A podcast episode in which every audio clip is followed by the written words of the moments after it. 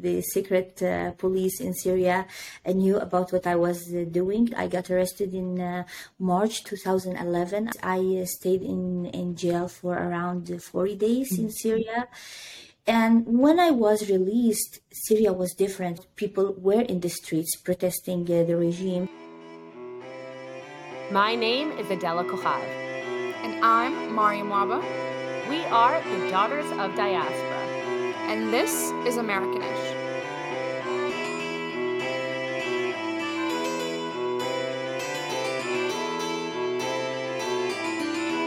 Welcome back to Americanish. This week, we're talking about the wonderful country and the people of Syria.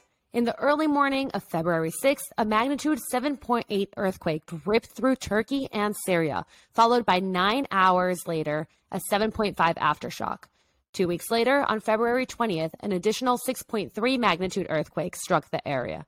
The loss of life and destruction across both countries is astonishing, just as the images and stories are heartbreaking. Though Syria and Turkey were each hit hard, their media coverage and path to recovery look dramatically different. Unlike Turkey, which is a relatively modernized country, Syria is a nation divided in the midst of a now nearly 12 year civil war. We cannot discuss the effect of, effects of the earthquake without first understanding the history and geopolitics of the region. Today, we are so lucky and blessed to be joined by the wonderful Hadeel Oueis. Hadeel is a writer and a news analyst focusing on U.S. and foreign policies for the Middle East. She analyzes UN foreign affairs for BBC Arabic, Deutsche Welle Arabic, AlHurrah, and other major Arabic networks. Hadeel was born and raised in northeast Syria and has advocated for democracy and minority rights in Syria during the years of the war. Hadeel reported for years through the Jamina Voice platforms about Sephardic and Mizrahi Jews and has been an active voice in calling for peace in the Middle East. Currently, Hadeel is a research fellow, excuse me, a senior research fellow at the Philos Project. Hadeel, welcome. We are so happy to have you with us today. Happy to be with you. Thank you for having me. Thank you for joining us. First off, we want to hear more about you. Who is Hadeel? Um, you know, how did you grow up, and how did you make your way here to the United States? So uh, I was born in uh, Syria, in northeast Syria, to a Syriac family. Syriac is a um, um, a minority in Syria, a Christian minority. It's a minority of a minority. Christians are a minority in Syria, and Syriacs are a minority as well among the Christians in Syria. Uh, in 2011, uh, this is how I like to start telling my story. In 2011, I was in my first year in college in Aleppo, another city, not the city I was uh, born in and I started to hear about uh, the news of the Arab Spring, uh, what was happening in uh, Tunisia, uh, Egypt, and other Arab countries.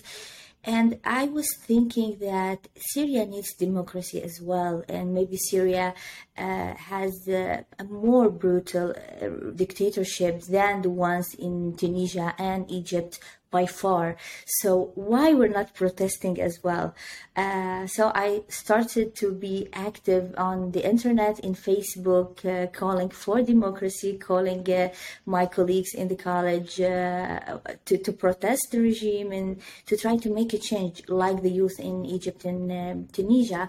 Um, it didn't take too too long uh, until the uh, the secret uh, police in Syria knew about what I was doing. It was not a lot, but they uh, don't allow anyone to uh, do anything against uh, the regime. So I got arrested. I got arrested in March 2011. I was 19 years old back then, and. Um, it was a very uh, hard experience. I uh, stayed in, in jail for around 40 days mm-hmm. in Syria. And when I was released, Syria was different because when I got into the jail, uh, there were no protests in Syria yet. There were just people talking about it, people uh, trying to change the reality in Syria. But uh, when I went out, people were in the streets protesting uh, the regime. Uh, I did not feel secure anymore in the country, and the country was not secure for anyone uh, by that time. So uh, my family decided that I I have to to leave Syria, and this is what we did. I, I just left Syria. I went to Sweden I visited many countries until I ended up in uh, in the U.S. Uh, but uh, uh, what I want to mention here is uh, my stay in Geneva. I stayed in Switzerland in Geneva, where I met the U.S. delegation to Switzerland. I talked in the UN Human Rights Council and uh, told my story, told the stories of the youth in Syria, told the mm. story of uh, the Arab Spring. That I believe uh, it was not just a radical movement by Islamists. Uh, of course, Islamists uh, took over that movement. Uh, they had more support, more resources, more knowledge about how to be active in these countries. but I told the story to the world, and uh, the U.S. delegation asked me if I want to come uh, to the U.S., and I said uh, yes, of course, I'd love to. And uh, a few months later, I uh, came here, and uh, I'm living in Washington D.C. since then. Oh wow, that's that's a phenomenal phenomenal story, and I mean it, it's crazy to to hear about young activists who actually you know do more than talk. They actually put their actions um, front and center. So, first off, I commend you for all of your work. Um, I can't imagine how those experiences must have been for you. Do you still have family in Syria? Um, not really. I have uh, people that I know. I have some friends, but uh, in the area where I came from, northeast Syria, and where we have U.S. troops there now, uh, there is not a lot of Christians left. There is small community, but not a lot of Christians left because they suffered. Uh, ISIS emerged in that area, in precise, more than any other areas in Syria. So that uh, caused most of the Christians to leave. My family left two years later after me, uh, and they are in Sweden now. I have like almost 50 people from my big family who immigrated within few years to Sweden. Wow, that's that's phenomenal. Um, you know, being a Syrian Christian, a lot of people, when they hear Syria, they definitely don't think of other religious minorities. So, how has being a Syrian Christian uh, been for you in, in Syria when you were growing up? Did you live in a big Christian, specifically community? And then coming to the U.S., have you been able to find a diaspora version of that community?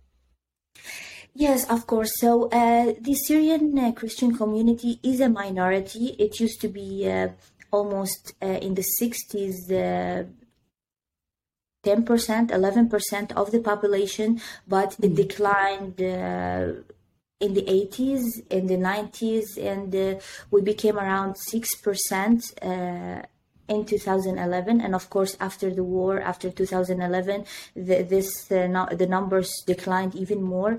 And although uh, the christians were a minority uh, they had um, a very remarkable uh, impact in the country in syria. You see them everywhere. You see them in uh, educational sectors. You see them uh, in um, in in most of the important institutes in Syria. So uh, they are everywhere. They were even in the government. There were uh, uh, like many defense ministers for Syria who uh, who were Christians, many uh, foreign affairs ministers mm-hmm. who were Christians.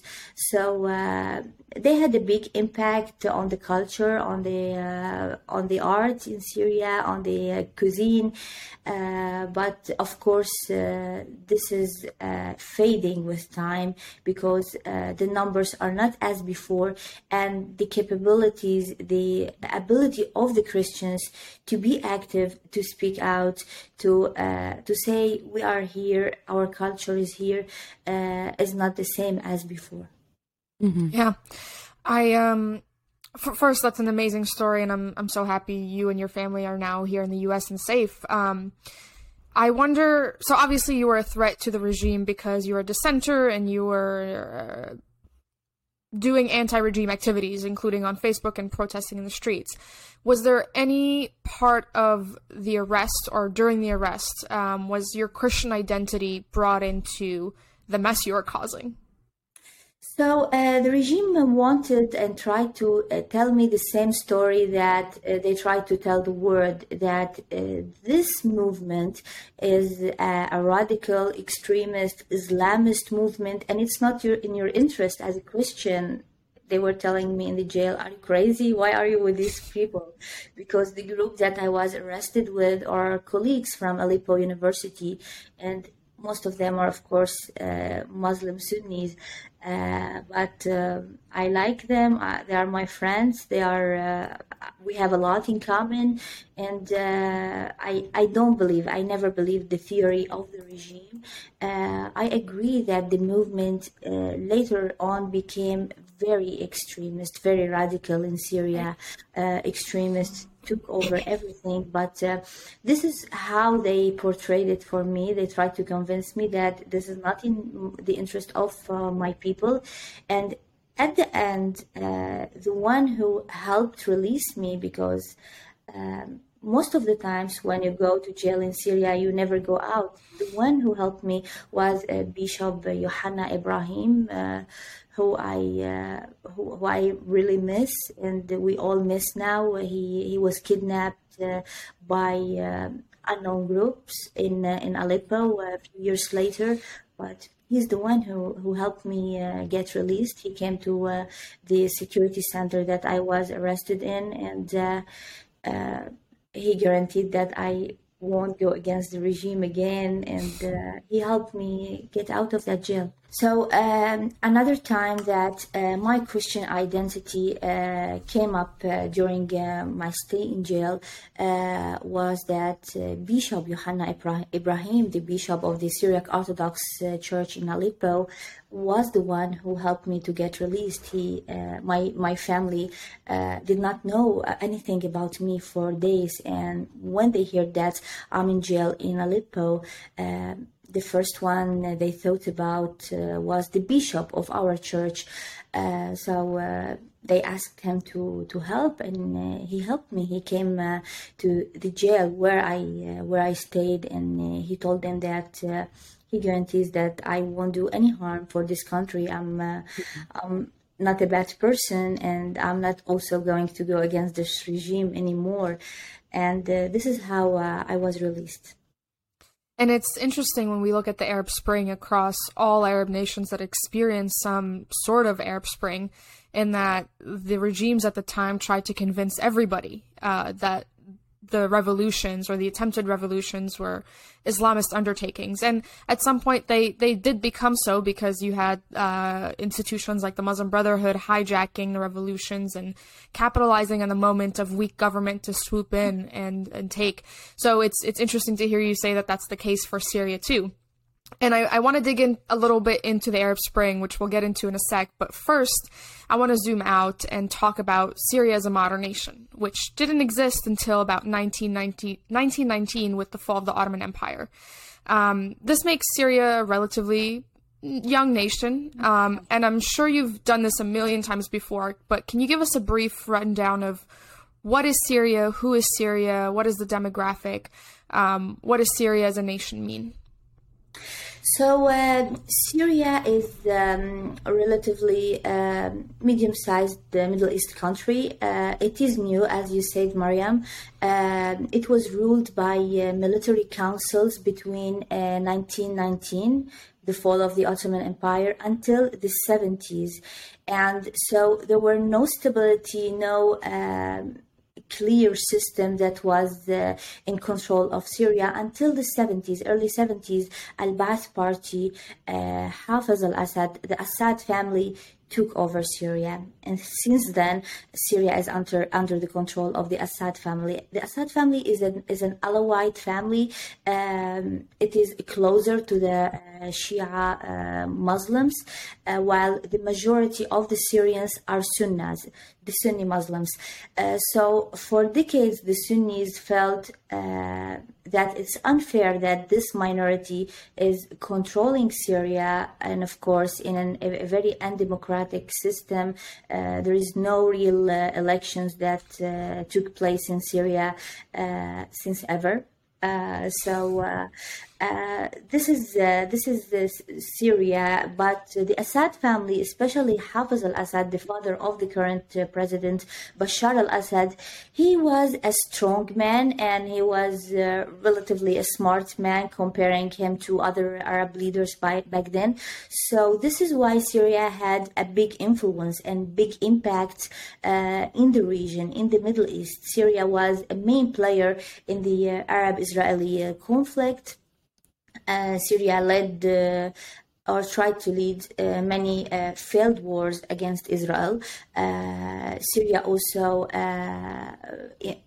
invaded Lebanon for for years. Uh, Al Assad family was not only uh, controlling Syria but also uh, Lebanon as well.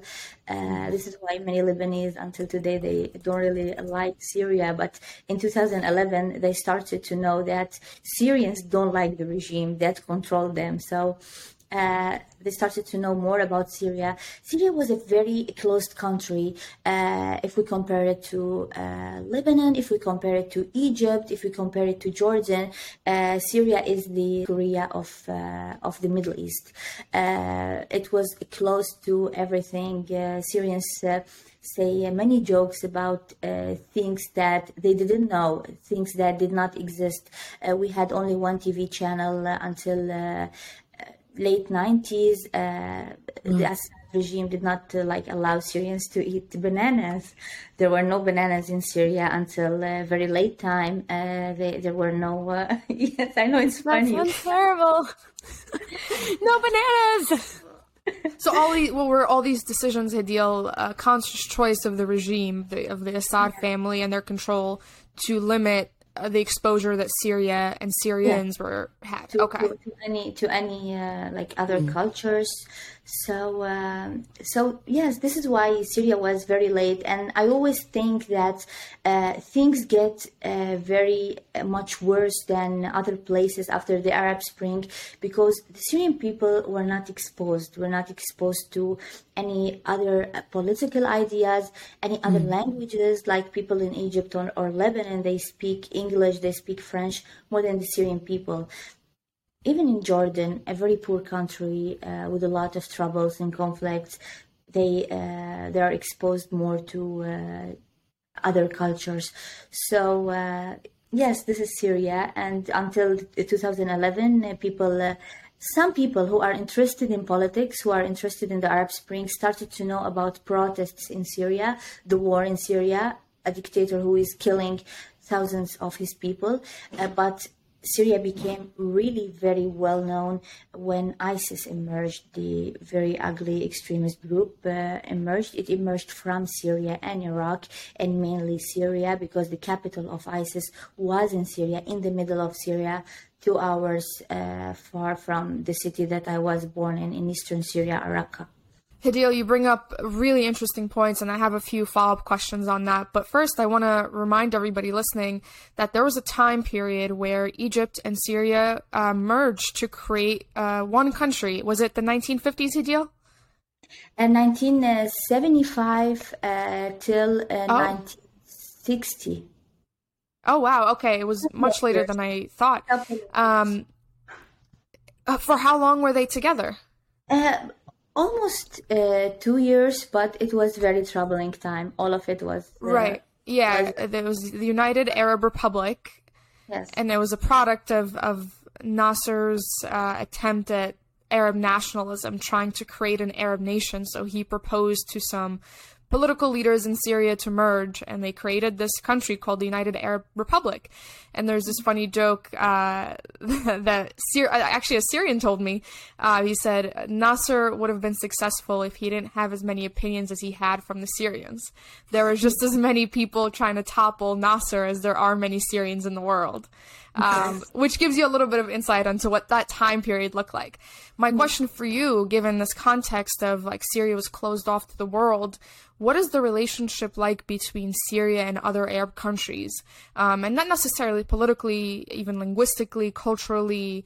Um, what relationship exists existed in the past, and what does it look like today? Uh, one of uh, the fathers of uh, the Arab nationalism uh, maybe after uh, Jamal Abdel Nasser was Hafez al-Assad, the the, uh, the, president, the late president of uh, Syria, the father of the current president. So Arabism was a big thing in our uh, curriculums. it was a big thing in our national TV. So they always told us that we are all Arabs. Like for example, I'm Syriac, I'm not Arab, but we're not allowed to say that everyone is Arab but uh, if you dig in uh, like uh, the relations uh, when it comes to uh, like on the political levels between Hafez al-Assad and other other Arab countries, it was not very good because, as I mentioned before, uh, the Assad regime is an Alawite regime. It's uh, it's a Shia minority, while most of the Arab countries uh, were uh, ruled by uh, Sunni Muslim governments. So Assad was always somehow on the side of Iran, more closer to Iran uh, than the Arabs. He did not trust uh, the Arab countries, and they did not trust him as well. So uh, Syria was on the brink of uh, starting a war with Iraq, for example, uh, there were many big and ugly disputes between uh, Syria and the Gulf countries uh, like Saudi Arabia, Bahrain, mm-hmm. many other Gulf countries. Syria had, of I, I, mentioned before, Syria invaded Lebanon uh, so there were a lot of uh, troubles between uh, the Syrian government and other Arab governments, but they always told us that we are Arabs. This is the first and most important identity uh, for us. And it's funny that after uh, 2011, when when the Arab Spring started and Arab countries like the Gulf countries started to support the Syrian opposition, the Assad regime started to say that Saudi Arabia, Kuwait, Qatar, those are not Arabs. We are Arabs. So, although uh, if you think about it as an ethnicity, uh, even maybe the Muslims in Syria are not totally Arabs. So right. Arabs in the, uh, Gulf. So, uh, but they started to say that Arabism is ours. We made it. Uh, yes. So, yeah this question of who's an Arab and who is not contains to remains like the one of the biggest questions that comes across people who study or engage with the Middle East. And we did a like a few episodes back, we did like a little ten minute segment trying to explain what the word Arab means because technically speaking, although Hadeel and I both speak Arabic and we're Syria and Egypt respectively, uh, technically we're not really Arabs um, because we're Christians and. Uh, Hadeel is Syriac, I'm Coptic. Um, but this question of who's an Arab um, is is really a huge one, and it really came up uh, a lot during the Arab Spring too.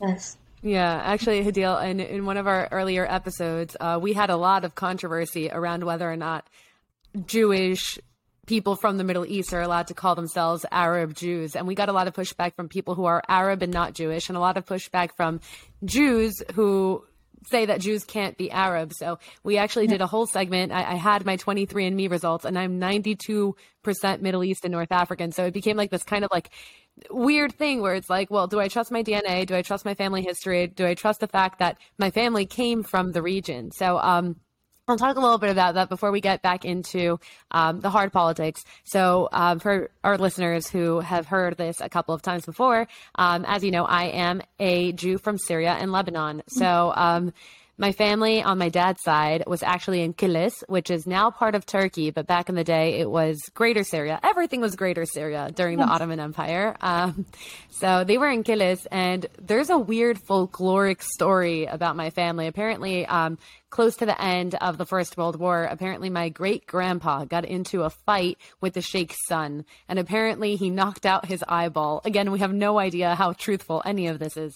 So he had to flee to avoid death, so he fled to Aleppo. He was in Aleppo for a couple of years, and they said, they're going to come after you, and you have to leave, or else they're going to kill you. So he got on a boat and ended up in Mexico, of all places. So that's on my dad's side of the story. And on my mom's side of the family, um, they were um, living in Lebanon. They were actually in Beirut. They were living, sorry, they were living in Damascus and they were working in Beirut. So my grandpa would, you know, wake up every morning, go to Beirut and then come back to Damascus. And then apparently there was just one day after the split happened where he just kind of got stuck in Beirut and he was like, okay, I guess I'm Beiruti now. And um, then my grandpa was born there. And then my family ended up moving also to Mexico, which has a very big Lebanese and Syrian Jewish communities. And um, we, we always talk about the, the diversity of the Middle East, how people never really, really realize that there's Christians living in the Middle East and that Jews used to live in a lot of these countries. So it's, um, you know, the, it, it's funny that you said like the idea of like pan Arabism, who can be an Arab,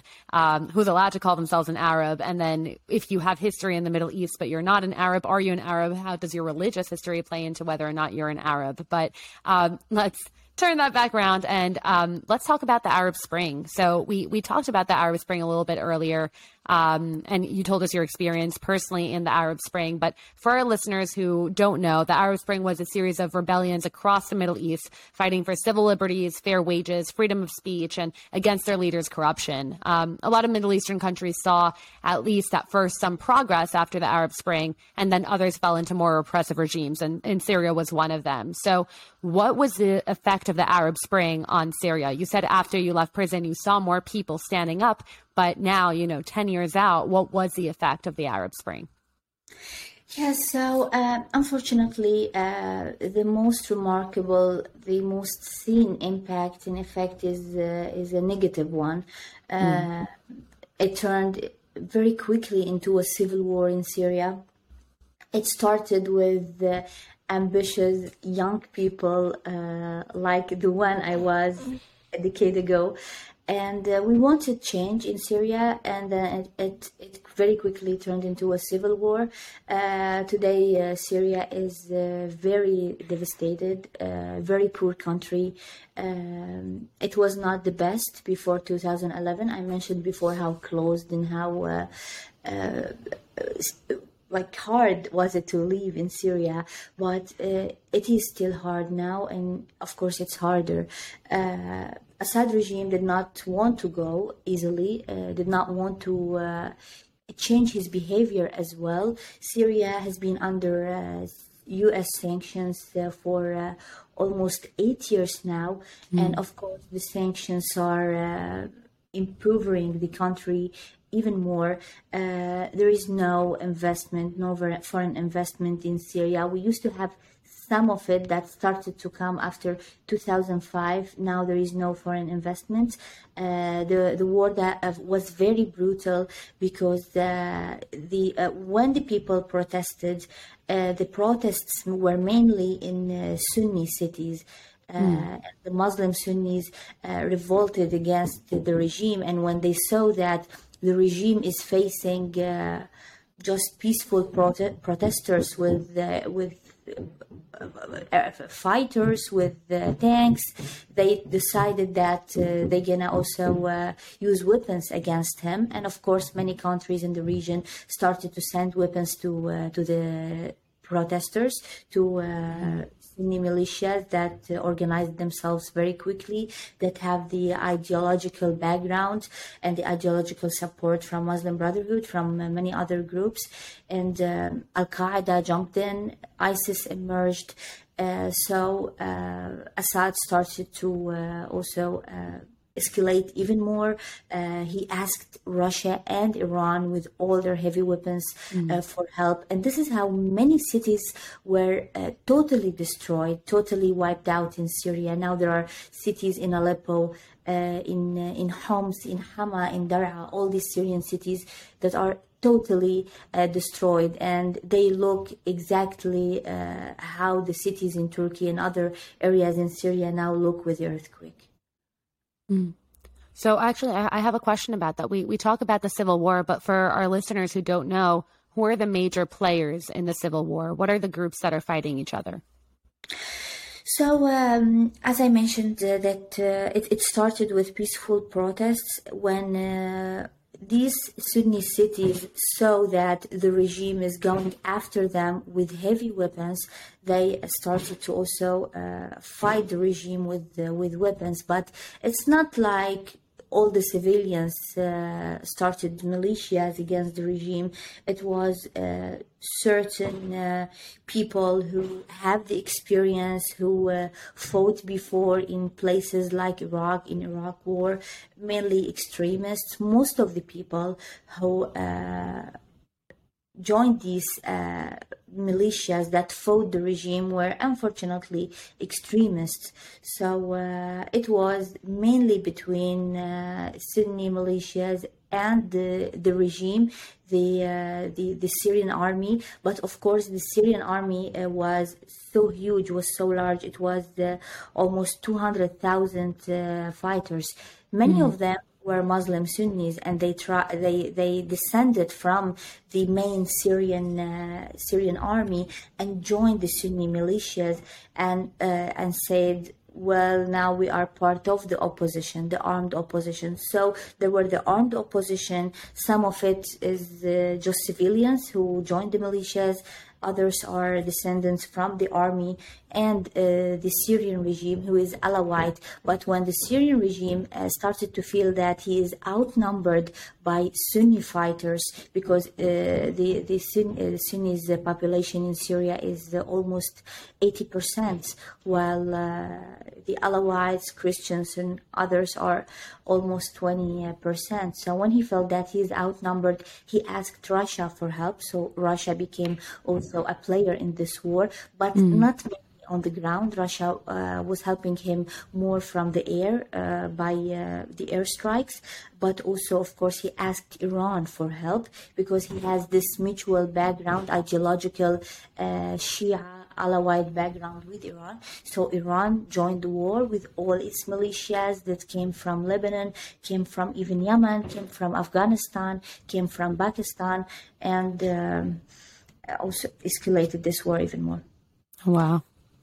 Yeah, and, and I want to highlight something, Hadeel, you're hitting on right now, um, and just make it very clear. There's Syria is a case of a minority ruling a majority, and I maybe want you to explain a little bit more, Hadeel. Um, what is an Alawite and a Sunni, and why there's this discon- disconnect between the ruling party being Alawite and not Sunni, being part of the majority? Mm-hmm. So it happened. Uh, let me answer the last question first. The Alawite controlled Syria just because the, the late president Hafez al Assad uh, was uh, too smart. He uh, played the pan Arabism uh, game very well. Uh, he convinced everyone around him that he is his his main and most important identity is the Arab identity and nothing else, not his religious background although uh, many historians write today that Hafez al-Assad was a very religious Alawite man, and he uh, he only believed in uh, in his uh, in his uh, Alawite uh, faith. So, but he convinced everyone that Pan Arabism is his top priority and uh, he controlled it and when he controlled syria uh, he started to put alawites in charge of the most important positions in syria especially uh, the uh, the security institutes the army uh, the most important infrastructure and economic uh, sectors. And this is how the Alawites became uh, stronger and stronger with time and uh, it was very hard to uh, topple them down uh, because of uh, many reasons, not only internal reasons, but also uh, the international community, the United States, since the time of Hafez al-Assad, always feared that the alternative of this Alawite regime that uh, is going to be a radical Sunni alternative. I'm not trying to say that all the Sunnis of Syria are radicals. Uh, that's absolutely uh, not right. But this is what uh, the West feared because uh, when uh, a Sunni group is powerful enough to uh, topple down this very strong and tough regime, unfortunately they are the extremist one. They are the one who has the resources. They are the one who has the ideology while uh, the liberal sunnis of the big cities the uh, the wealthiest family of the sunni uh, uh muslims of syria were, were not powerful or or or strong enough to uh, to to or or they don't have the tools to topple down uh, this regime. They are just uh, like me, like anyone who tried uh, to uh, change Syria with peaceful means, but they could not. So this is how uh, the Alawites became in charge in Syria, and the international community always feared. Uh, toppling down this regime as they feared to do so after 2011. Uh, there were a big chance that Assad can go and uh, we just change the regime, put in a, a, Sunni or any other president in charge. But uh, there were always this fear from the alternative. Mm-hmm. Yes, and what was the other question, Mariam? No, I think you, you answered it. I was just trying to highlight the fact that part of the struggle with Syria is that you have a minority ruling a majority, but the minority calls on uh, powers much stronger than the minority to come to its aid, including Iran and Russia. And you have the Alawites, the Assad family, um, you know, using um, gas against their own people and committing massive human rights atrocities against a majority Sunni population. Um, and I think sometimes that gets lost in a lot of the lingo when people talk about Syria. And it's a very mm. simple thing. It's a minority ruling a majority, and that causes tensions. Um, but I think it gets lost. Um, we want to turn our attention to uh, the earthquake. Um, at the yeah. very beginning of this episode, um, we mentioned that Syria was getting considerably less media attention than Turkey uh, post earthquake. And, and, really, if we're being technical about it, uh, Turkey and Syria experienced three major earthquakes in the past two weeks. Um, and there are some legitimate reasons for why Syria is getting way less attention on Western media with regards to this earthquake and the path to recovery. Can you talk us uh, through some of why that is the case? Mm. So, um, Syria has been under uh, very strong sanctions from the US, uh, a law called the Caesar Action, uh, since 2015 and uh, this is um, gradually preventing any other country, any organization from dealing with Syria. Everyone is hesitant uh, of that, of doing so. Now, if uh, I go to a bank and ask them that I want to uh, send money to uh, to a family in Syria, the bank uh, won't allow me. They will kick me out because I'm saying I want to send money to Syria. Although the law says that humanitarian aid, uh, humanitarian issues are uh, not included in the sanctions. Uh, we're talking about uh, when we talk about private sector, when we talk about uh, businesses, when we talk about banks, uh, organizations, everyone um, do not want to uh, deal with Syria. They just don't want this headache. So this is why it's very hard now to uh, to to help Syria. And because no one can help Syria, Syria is also not in the news. And um, I think also uh, because solving the problem, solving uh, the the, the biggest issues that uh, caused the war in Syria uh, is another uh, reason uh, for why the media just ignored Syria. We remember a few years ago when Assad used the chemical weapons against his, his own people. Uh, President Barack Obama said that's the red line, and I mm-hmm. want to mm-hmm. do something but President Biden uh, faced very hard uh, options. All the options were very hard. He did not want to uh, topple down the Assad regime because the radical militias were already in the streets of Syria, and all it took is an airstrike uh, that could kill the, the Assad and the, the, the, radical militias, including ISIS and Al Qaeda, of course, who took over the country.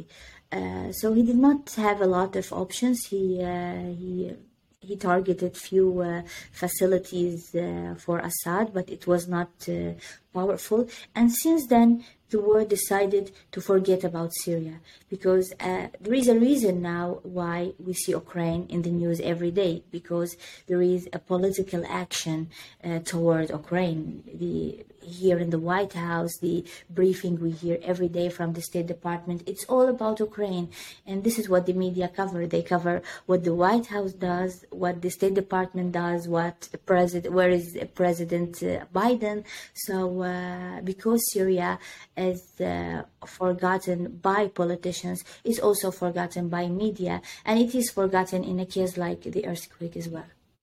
It's really a shame. It's a shame because um, in Syria, what we've been hearing from the news for the last, you know, 10 years is about a country whose leadership doesn't care about its own people.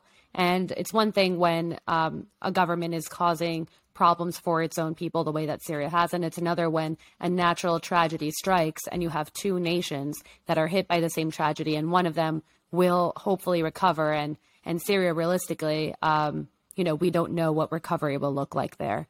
Uh, now, I, I, know that this has been a very heavy topic, but we do like to end our episodes with a happier note. So before we sign off, um, you know, being Syrian, I'm Syrian, you're Syrian, and Mariam is from Egypt. Uh, we want to ask you your favorite food from your home country. So, what is your favorite Syrian cuisine? Yes, uh, so uh, I love the cuisine uh, the uh, from Aleppo. I love uh, the food in Aleppo. Uh, I think it's the best. It is very diverse, more than any other place in Syria, and I love the food that's cooked with tomato sauce. I love tomato sauce. And, Me too. I love kusa mahshi, which is a stuffed mm. zucchini. I was about to say, do you like mahshi kusa? Yeah. Okay. Yes. Continue so I, I, I really love it. I do it here for my family. Uh, they also eat Syrian food. This is what we eat most of the days. Uh, my daughter is trying to resist Syrian food sometimes, but uh, I I don't She'll know. She'll come around. She'll come around. Mm-hmm. It, it's it's a give and take. You got to give and you got to take. Yeah. Yes. yes we always exactly. talk about our rebellion phases. Yes. So she so... she will come around to the mahshi kusa. We love the mahshi. She should. She should. Yes. Thank you well, so much for joining us, Hadeel, and thank you um, for letting us take a stab at exploring Syria and all of its uh, beauty and pain. It's really been a pleasure. Um, and thank you for tuning into Americanish. We will see you next week. Thank you. Thank you so much, Mariam and Adela.